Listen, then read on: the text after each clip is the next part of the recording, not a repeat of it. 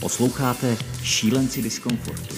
Podcast o lidech, kteří se nebojí vydat daleko za hranice vlastního pohodlí, aby dosáhli fantastických výsledků. V nás všech je obrovský potenciál, ale naše přirozená zvířecí touha po komfortu nám brání ho plně využít. Pojďme se inspirovat těmi, kteří s tímto zvířecím půdem dovedou efektivně bojovat. Já jsem Michal Svoboda je mi ctí se společně s vámi vydávat cestou diskomfortu.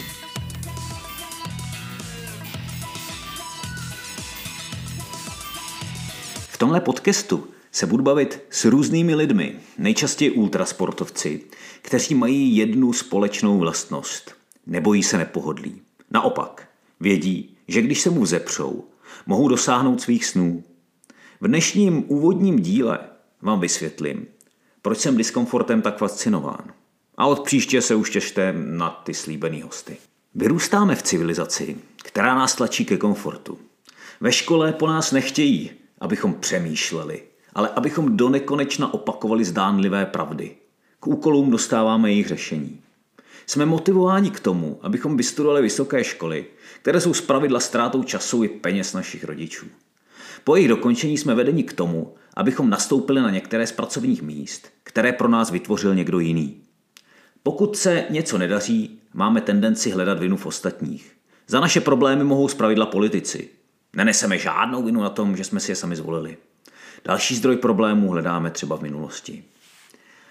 Dělat, co po nás chce někdo jiný, a případné problémy svádět na někoho jiného, nebo se na cokoliv vymlouvat, je totiž, a to je důležitý, to je totiž strašně pohodlné. Naopak, nepohodlné je vstát z gauče a něco s tím zkusit sami udělat. Daleko lepší je hledat důvod, proč věci nedělat.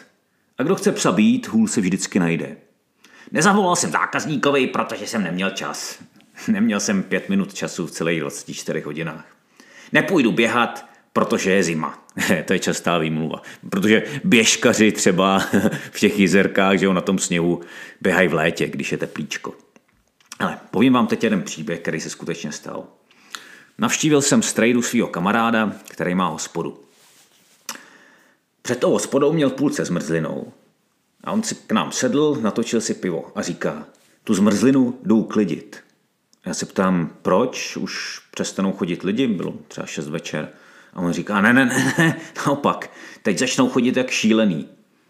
A uklidil tu zmrzlinu. A měl pravdu. Lidi se začali nejdřív trousit jednotlivě, pak po dvojicích a později začali chodit dokonce celý hloučky. A tenhle chlapík říká, to tak, já se asi, asi, asi kvůli něm udřu, ne? Měli přijít dřív. Když ty lidi zjistili, že zmrzlina má zavřeno, odešli jenom naproti přes silnici k Větnamcovi pro Nanuka. Hele, všichni. A ten Větnamec, my jsme seděli docela dlouho, ten Větnamec nezavřel ani, ani po desátý.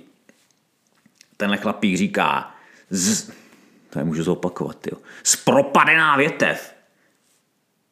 Koukám na něj, Říkám, proč jako? On říká, no on si tady jezdí po vesnici bavorákem a já jsem rád, že mám na Fábii.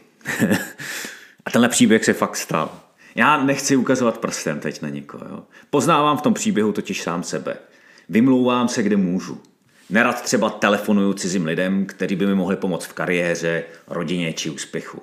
Nerad dělám věci, které jsou rutinní a pro mě nudný, ale které jsou podstatné.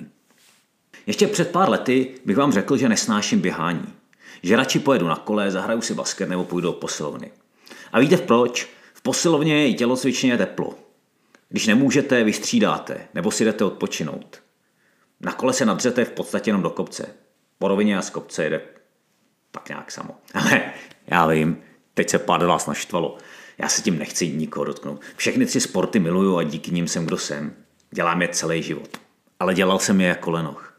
Když je člověk dělá poctivě a pořádně, je to něco jiného. Michael Jordan nechtěl nikdy střídat, protože by se mu nechtěl už se potit. Arnold Schwarzenegger nezevloval v posilovně u mobilu, když mu už drill přišel moc unavující. A Petr Sagan sakra na kole maká i po rovině a dokonce i z kopce. Ale co chci říct je, že běh je jeden z mála sportů, u kterého se nedá podvádět. Kolo jede, i když nešlapete. Ale když neběžíte, stojíte. Žádná výmluva neexistuje. Proto dneska běhu přikládám takovou důležitost. A proto jsem ho dřív tolik nenáviděl. Vážil jsem ale tenkrát o 20 kg víc, byl jsem plný smutku, depresí a pocitu, že mi všichni ubližují.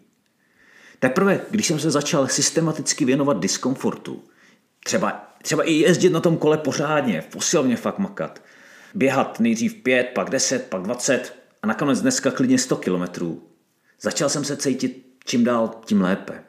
Přijal jsem vlastní zodpovědnost za to, jak vypadám, jak se cítím a jak přijímám svět kolem sebe. Věřím totiž tomu, že je to právě diskomfort, který činí člověka i lidstvo naplněným a ve výsledku šťastným. Před 300 tisíci lety opustili naši předci zemi, kde jim jídlo rostlo na stromech po celý rok a kde je pořád teplo. Odešli do krajů, kde je 8 měsíců v roce zima, která jde ruku v ruce se smrtí a kde jídlo na stromech roste jen v těch zbylých čtyřech měsících. Tito lidé vědomně opustili komfortní zónu a vydali se v pospas neznámému. Naši předci. Jenom díky nim dneska máme ledničky, Coca-Colu, letadla nebo penicilin. A mně je jedno, co si myslíte o Coca-Cole nebo letadle nebo penicilin. Víte, kam mířím, že jo? Člověk je jediným tvorem na Zemi, který se vědomně a dobrovolně vystavuje diskomfortu. Na otázku, proč tomu tak je, neexistuje jedna, jednoznačná vědecká odpověď. Moje vlastní vysvětlení je zásah boží. Diskomfort je hlavní ingrediencí božství, vlastností, která odděluje lidstvo ze zvířecí říše. Rozum přišel až později, protože se naši předkové vystavili diskomfortu. Museli vyvinout svoje rozumové schopnosti, aby se s tím diskomfortem dovedli poprat. Diskomfort je tak podle mě největší dar, který Bůh lidstvu udělil. Nezažil jsem nikdy žádný vidění, nedostal jsem se do extází, ale věřte mi, v těžkých chvílích, obklopený svojí samotou, třeba uprostřed pouště nebo cizí země, nebo třeba smečky divokých psů, to země jaký stalo. Bez jistoty, kde budu spát, bez jistoty, jestli mi uschnou promočený věci, jestli se dostanu domů. V těle z těch chvílí, v těle těžkých chvílích jsem se cítil Bohu nejblíž. Nevěřím v takového Boha, který přichází ve chvílích, kdy se nám to zrovna hodí a kdy se z toho důvodu modlíme. Věřím ale v Boha, který nás nenechá v úzkých. Postaví nás na nohy, když jsme padli na kolena. Zahřeje nás, když je nám zima a osuší naše slzy. Jsem vzděláním sociální antropolog. Šílenci diskomfortu je sociálně antropologický projekt. Přináší příběh lidí, kteří se vědomně vystavují velikému diskomfortu, aby dosáhli famózních výsledků. Tito lidé se taky bojí, mají svoje slabá místa, svoje obavy. Často se chtějí vzdát, ale pláčou, potí se, krváce někdy, klečí. A víte, co udělají pak? pak utřou slzy a jdou za svým cílem. Cítí se naplnění. Rád poslouchám jejich příběhy. Nacházím v nich stále hlubší poučení, hlubší porozumění božímu plánu. Je to skutečně tak, že diskomfort je motorem vývoje lidstva jako takového, ale i člověka jako jedince, tedy každého z nás? Že jedině tím, když se vystavíme diskomfortu, můžeme dosáhnout pocitu naplněnosti a ve výsledku i štěstí? Nevím. Poslouchejte příběhy šílenci diskomfortu společně se mnou. Já vám nebudu nic tlačit. Názor si můžete udělat vlastní. A budu rád, když se o něj podělíte. Pište mi do komentářů na blogu, na Facebooku, nebo, nebo mi pošlete mail na michalzavináč Rád vás uslyším, rád si s vámi pokecám, početu, rád vás prostě poznám. A jsem hrozně rád, že tohle posloucháte. Děkuji.